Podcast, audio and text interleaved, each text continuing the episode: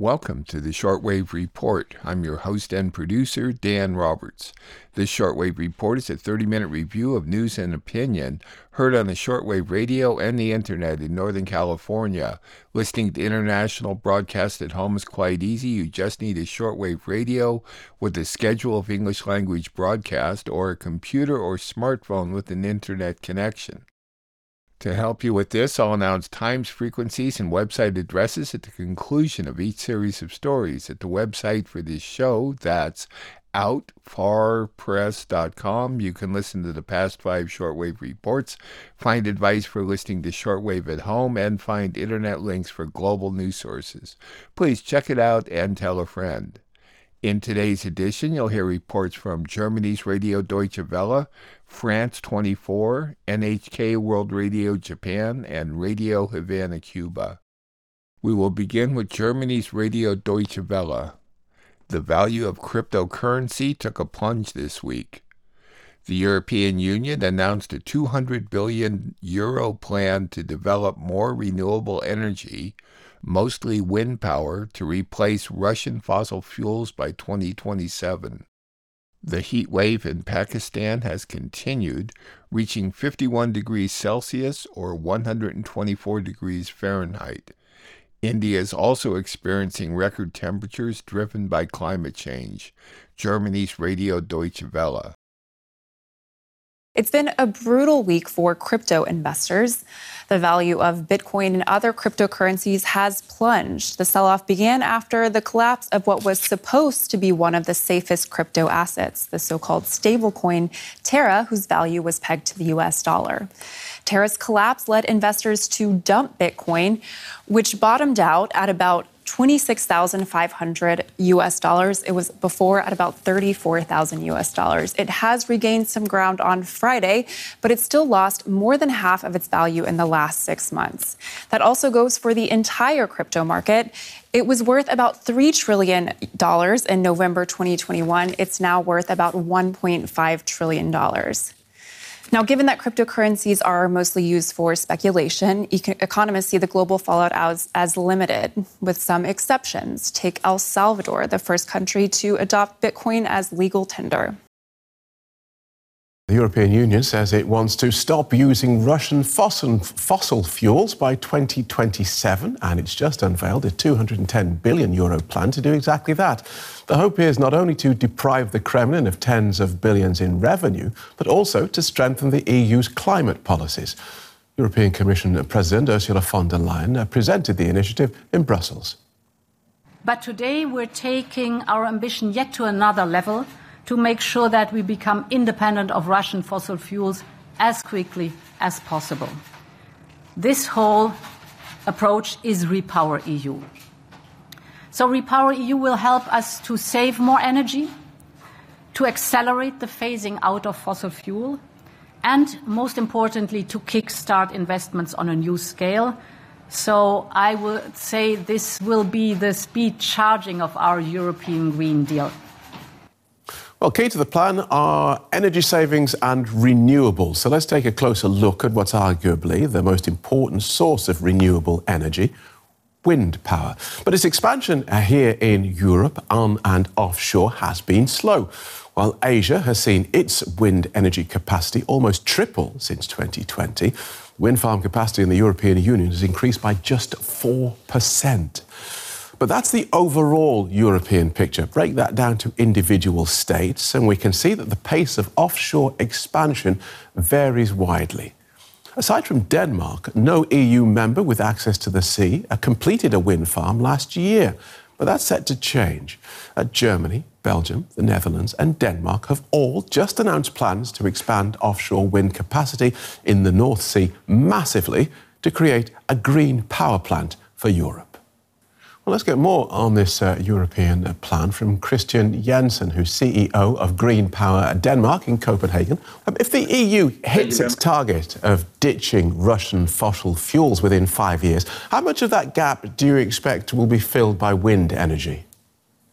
I think that must be the majority of the gap, because wind energy is the only source that is large enough and cost-effective enough to put scale into what is needed right now. And the plan today presented about the North Sea and the offshore wind there is a huge step forward to get European independence from Russian gas. It's extraordinary though, isn't it? We have known for decades, we have all known, every school child will tell us that we have to wean ourselves off of fossil fuels. We have to make this transition to renewables.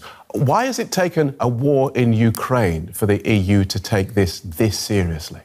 Well, sometimes when you need to act on problems, they need to be right in your face and acute. If problems are further down the road, you can see, like, perhaps we should deal with other problems first. These changes always sound lovely in the abstract, but they end up costing us the consumer right at the start. We know that creating the infrastructure for offshore wind farms is expensive, especially in deeper waters. We're in the middle of a cost of living crisis. So how much is this going to cost us? How much will consumers end up having to pay more for energy to repay those capital investment costs? Actually, my prediction is that consumers will pay less than we do right now with the high prices of energy from natural gas and from oil and other fossil fuels. If you see the trend of the years, the price for renewable energy has dropped and dropped and dropped. If you go back to the first wind farm offshore that Denmark produced in 1991, we had to pay a large subsidy from the state in order to create the wind farm. And if you take the latest that we have produced in Denmark or planned in Denmark, it is actually the operators who are paying to the Danish state for the right to use the land in the North Sea. So going from a state subsidy to a state payment is the trend right now. We need, of course, to think very carefully when you need the scale, how much can the investors pay for this? And do we want to continue to have a race to the bottom with the workforce and the working conditions that we see around the world? Or will we have European standard of sustainability, not only in the energy, but also in the production of the windmills? We should have done it before, and politicians should have taken action before. But instead of pointing fingers of what should have been done, I just like to be happy and pleased about what has been said and promised today, that now we will strengthen the time for planning. We will increase the span of openness to where you can invest as an investor.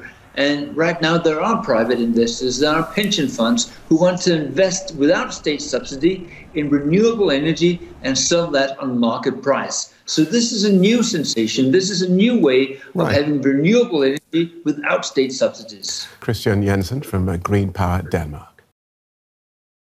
For neighboring Pakistan, it was the hottest April in 61 years. And since then, the heat wave has remained relentless in the country. Last weekend, a city in southern Pakistan recorded the highest temperature in South Asia so far this year, 51 degrees Celsius in Jacobabad. Life in the city is now dominated by attempts to cope with the heat.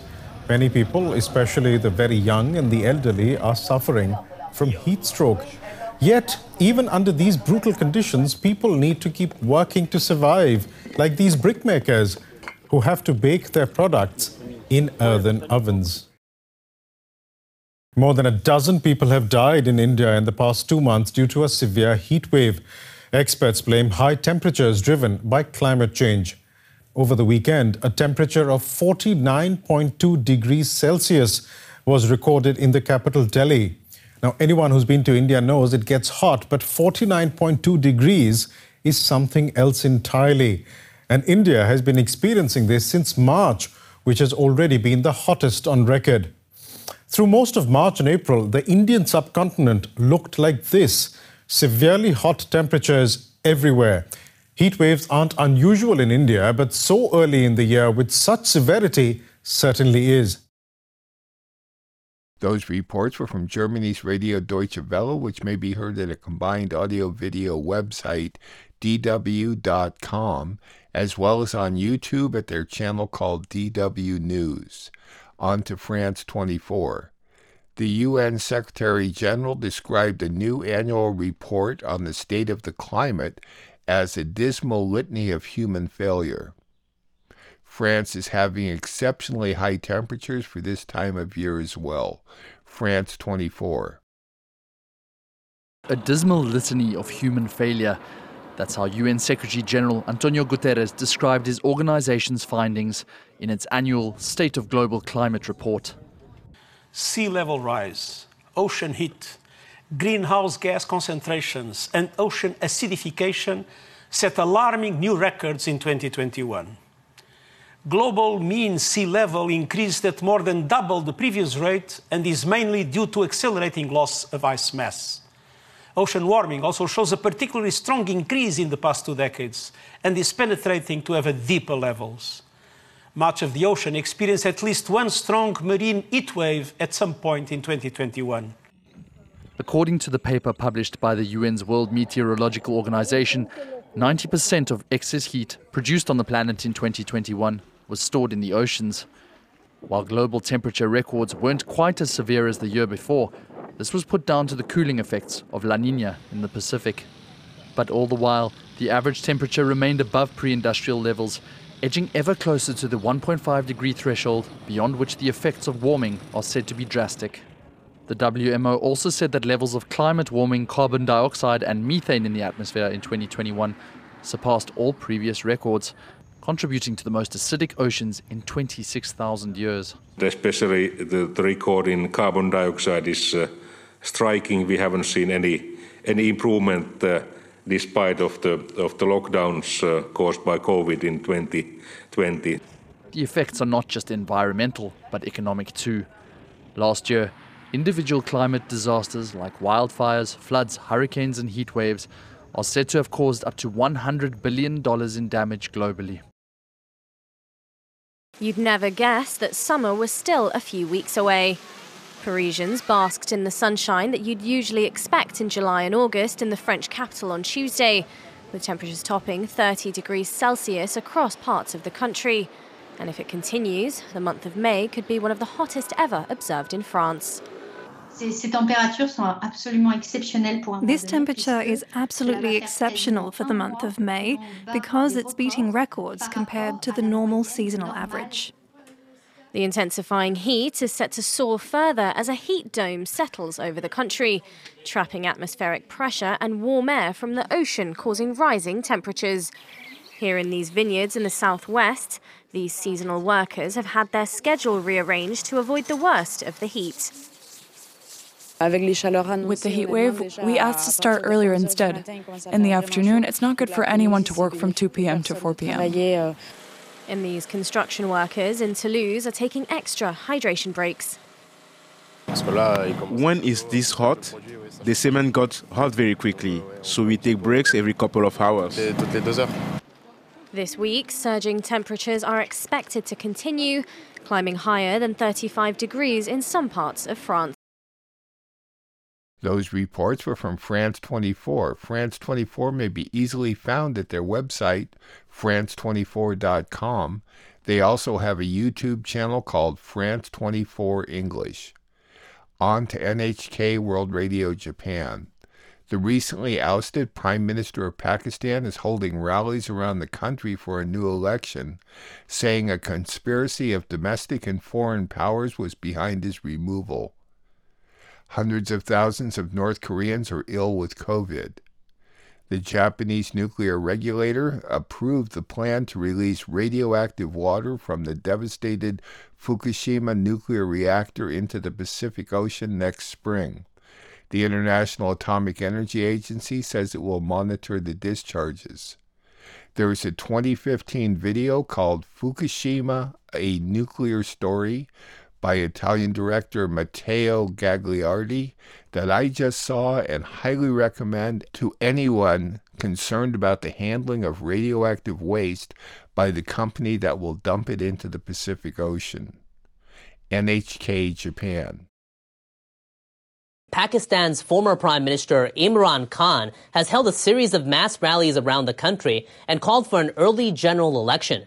He was ousted after a no-confidence vote in April. Tens of thousands of supporters attended a rally Wednesday in the eastern city of Gujranwala. Khan claims the conspiracy by domestic and foreign powers was behind his ouster and is urging his supporters to protest against the current government. There are people who remove a democratically elected government just because it doesn't suit their needs. Khan has been calling on his supporters to gather in the capital Islamabad by the end of the month to pressure Prime Minister Shehbaz Sharif to hold early elections. Khan's supporters at Wednesday's rally criticized the Sharif government. It's unforgivable to oust Khan by dirty tricks. I will support Khan to make sure he wins the next election. Before his ouster, there were reports of friction between Khan and Pakistan's military over personnel matters. Khan's stance on Russia and his policies favoring China cooled Pakistan's relations with the United States. Hundreds of thousands of people in North Korea are experiencing fevers thought to be linked to the coronavirus. And as the country attempts to battle the outbreak without importing vaccines, state-run media are highlighting the scale of the effort. North Korea does not have the capacity for large-scale COVID-19 testing, so it reports cases of fever. Authorities reported more than 200,000 on Tuesday, as well as 6 deaths. More than 1.7 million people have fallen sick since late April. 62 have died. State-run media say government officials dispatched nearly 3,000 military personnel to supply medicine to pharmacies across Pyongyang. They said more than 1.4 million doctors and medical students are checking or treating people. The media also say officials have provided food items to more than 10,000 households in the capital. A senior South Korean security official says North Korea has not responded to an offer of help from the United States. Leader Kim Jong-un earlier criticized senior officials for their handling of the health crisis. He said his country's response was immature and described the outbreak as one of the most serious issues North Korea has faced since its founding. The head of the International Atomic Energy Agency has visited Japan's crippled Fukushima Daiichi nuclear plant. He inspected reactor decommissioning procedures and preparations for releasing the plant's treated water. Director General Rafael Grossi and 4 other IAEA officials saw ongoing work to install a cover over the number 1 reactor building. The reactor suffered a meltdown after the 2011 earthquake and tsunami. The operator, Tokyo Electric Power Company, is facing challenges to remove radioactive fuel debris from it. Grossi was briefed on how the treated water is stored and its radiation levels are being analyzed. The water being used to cool the molten nuclear fuel is mixing with rain and groundwater that's flowing into the damaged reactor buildings. The contaminated water is being treated to remove most of the radioactive materials, but it still contains radioactive tritium. Japan's government hopes to dilute the treated water to levels below national standards and start releasing it into the ocean sometime next spring. Grossi says things are further along than he thought. The IAEA to ascertain and corroborate that whatever is being done here is in compliance with the safety standards. On Wednesday, Japan's nuclear regulator approved Tokyo Electric's plan to release the treated water into the ocean. Some locals oppose it, fearing potential reputational damage. The IAEA will publish a report on the plan by next spring. Those reports were from NHK World Radio Japan, now heard from 9:30 to 10 p.m. at 7355 and 6165. Or on the web at www.3.nhk.or.jp. All the times I announce are for Pacific Daylight Saving Time, so please adjust them to your time zone. If you have questions or comments about the Shortwave Report or could assist me by supporting this listener-funded program, I may be reached through the website and PayPal or by writing to Dan Roberts at P.O. Box 1162, Willits, California, 95490. Please help me continue producing this weekly show, which I freely distribute to radio stations and the internet, like a repeat listener in Annapolis, California did this week. Many, many thanks. We will conclude with Radio Havana Cuba. The Counselor of Europe for Human Rights has called on the UK not to extradite Julian Assange to the U.S. The Cuban Foreign Ministry replied to the U.S. announcement of relaxing some restrictions on Cuba. Venezuela confirmed that the U.S. has authorized oil companies to restart importing oil from Caracas. The Chilean government has completed drafting a new constitution. The United Nations Security Council unanimously condemned the killing of Palestinian-American reporter Shireen Abu Akleh. Dozens of Palestinians holding a funeral for another Palestinian were attacked by Israeli forces. Radio Havana, Cuba. Dunja Mihajlović, the Council of Europe Commissioner for Human Rights, has called on Home Secretary Preeti Patel not to extradite Julian Assange in a letter published on Wednesday.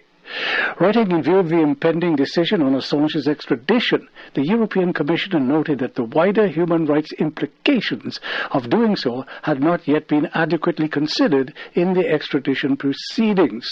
She highlighted that the indictment by the United States against Julian Assange raised important questions about the protection of those that publish classified information in the public interest, including information that exposes human rights violations. Mihajlović concluded that allowing Assange's extradition on this basis would have a chilling effect on media freedom and would ultimately hamper the press in performing its task as purveyor of information and public watchdog in democratic societies.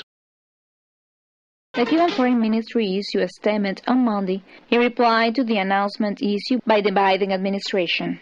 A statement posted on the ministry's website says that the U.S. government announced several measures positive, but very limited in scope, with respect to Cuba regarding visas, regular migration, flights to provinces, remittances, and adjustments to regulations for transactions with the non-state sector. By their nature, adds that statement, it is possible to identify some of the President Biden's promises during the 2020 election campaign to alleviate inhumane decisions taken by President Trump's administration, which tightened the blockade to unprecedented levels and the policy of maximum pressure since then applied against our country. The announcements do not modify the blockade at all, nor the many economic siege measures taken by Trump, such as a list of entities that are subject to additional coercive measures, nor does it eliminate the travel bans on Americans. The statement adds that the new measures do not reverse either the arbitrary and fraudulent inclusion of Cuba on the State Department's list of countries that are alleged sponsors of terrorism, one of the main causes of the difficulties Cuba encounters in its commercial and financial transactions in many parts of the world. The Foreign Ministry reiterated that the announced measures are a limited step in the right direction in response to the denunciation of the Cuban people and government. It also responds to the calls of the U.S. society and Cubans living in that country. In taking these limited steps, the Foreign Ministry noted how the State Department is using openly hostile language, accompanied by traditional slander and new fallacies that have become fashionable in recent months. To know the real scope of this announcement, it will be necessary to wait for the publication of the implementing regulations. The statements conclude asserting that the government of Cuba reiterates its willingness to initiate a respectful and equal dialogue with the government of the United States on the basis of the Charter of the United Nations, without interference in internal affairs and with full respect for independence and sovereignty. The Vice President of Venezuela, Delcy Rodriguez, confirmed on Tuesday the decision of Washington to authorize oil companies from the United States and Europe to negotiate and restart operations with Caracas. Vice President Delcy Rodriguez said, quote, Venezuela hopes that these decisions of the United States will pave the way for the absolute lifting of the illicit sanctions that affect all our people. Alluding to the process of economic recovery of the country in the midst of the coercive and unilateral sanctions, Delcy Rodriguez added that Venezuelan authorities will continue to promote policies with their own efforts and at the same time denouncing the negative impact that the blockade has brought to Venezuelans. Delcy Rodriguez's confirmation was made after the international media revealed that a White House official asserted that U.S. and European oil companies are authorized to restart operations in Venezuela in view of the dialogue agenda being carried out in Caracas. With the lifting of the measure, Chevron and Petroleos de Venezuela S.A. or PDVSA will be able to engage in dialogue and in negotiation. Following more than 100 plenary sessions, the Chilean Constitutional Convention, or the CC, has concluded the drafting process of a new Magna Carta that seeks to replace the constitution approved under Augusto Pinochet's dictatorship that lasted from 1973 until 1990. The CC president, Maria Elisa Quintero, stated, quote, "We are happy to announce the closure of the constitutional debate with which we have marked an important milestone," adding that citizens can consult the draft constitution on her institution's official website. The 499-article project includes the creation of a universal health system and the strengthening of policies to promote public education, environmental protection, and gender equality. Article 253, for instance, provides that the state must guarantee the conditions so that abortion, pregnancy, childbirth, and maternity are voluntary and protected. The draft also establishes the need to enhance the civil rights of the Chilean indigenous people, who had not been previously included in any national constitutional process, by creating special courts to prosecute crimes against them. The United Nations Security Council has unanimously condemned the killing of Palestinian-American journalist Shireen Abu Akleh, this in the occupied West Bank, according to diplomats. The agreement was reached after the United States insisted that the name Israel could not appear in the final statement. The statement, a rare case of Security Council unity on an issue related to Israel, called for, quote, "an immediate, thorough, transparent, and impartial investigation into her death." The UN's Human Rights Office also called for an independent investigation into the killing, saying it might constitute a war crime. China successfully pushed the United States to remove paragraphs condemning abuses committed against the media around the world, defending their freedom and urging their protection while covering military operations, according to diplomatic sources and different versions of the declaration obtained by AFP during the discussions. The final text said, quote, "Journalists should be protected as civilians," but does not mention Israel, that obviously targeted her and assassinated the award-winning Palestinian journalist.